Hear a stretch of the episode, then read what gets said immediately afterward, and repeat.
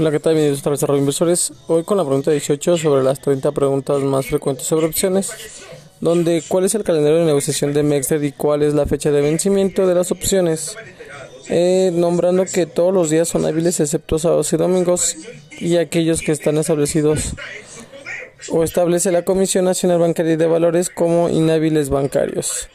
Y viendo que todas las opciones listadas en Mexter tienen vencimiento trimestrales hasta por un año en los meses de marzo, junio, septiembre y diciembre.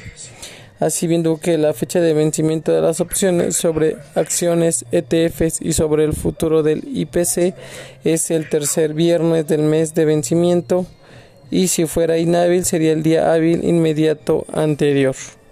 Así, la fecha de vencimiento de las opciones sobre el dólar es el lunes de la semana que corresponde que corresponde al tercer miércoles del mes de vencimiento y si fuera inhábil sería el día hábil inmediato anterior.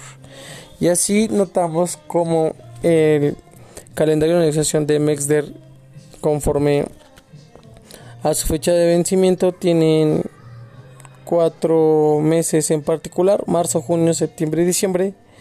Y obviamente pues si son o se alteran mediante que sea un día inhábil eh, puede ser inmediatamente un día anterior, ya sea sobre opciones, acciones, ETFs y sobre el futuro del IPC. Y bueno, gracias por escucharnos y tomarse unos minutos para estar aquí y gracias.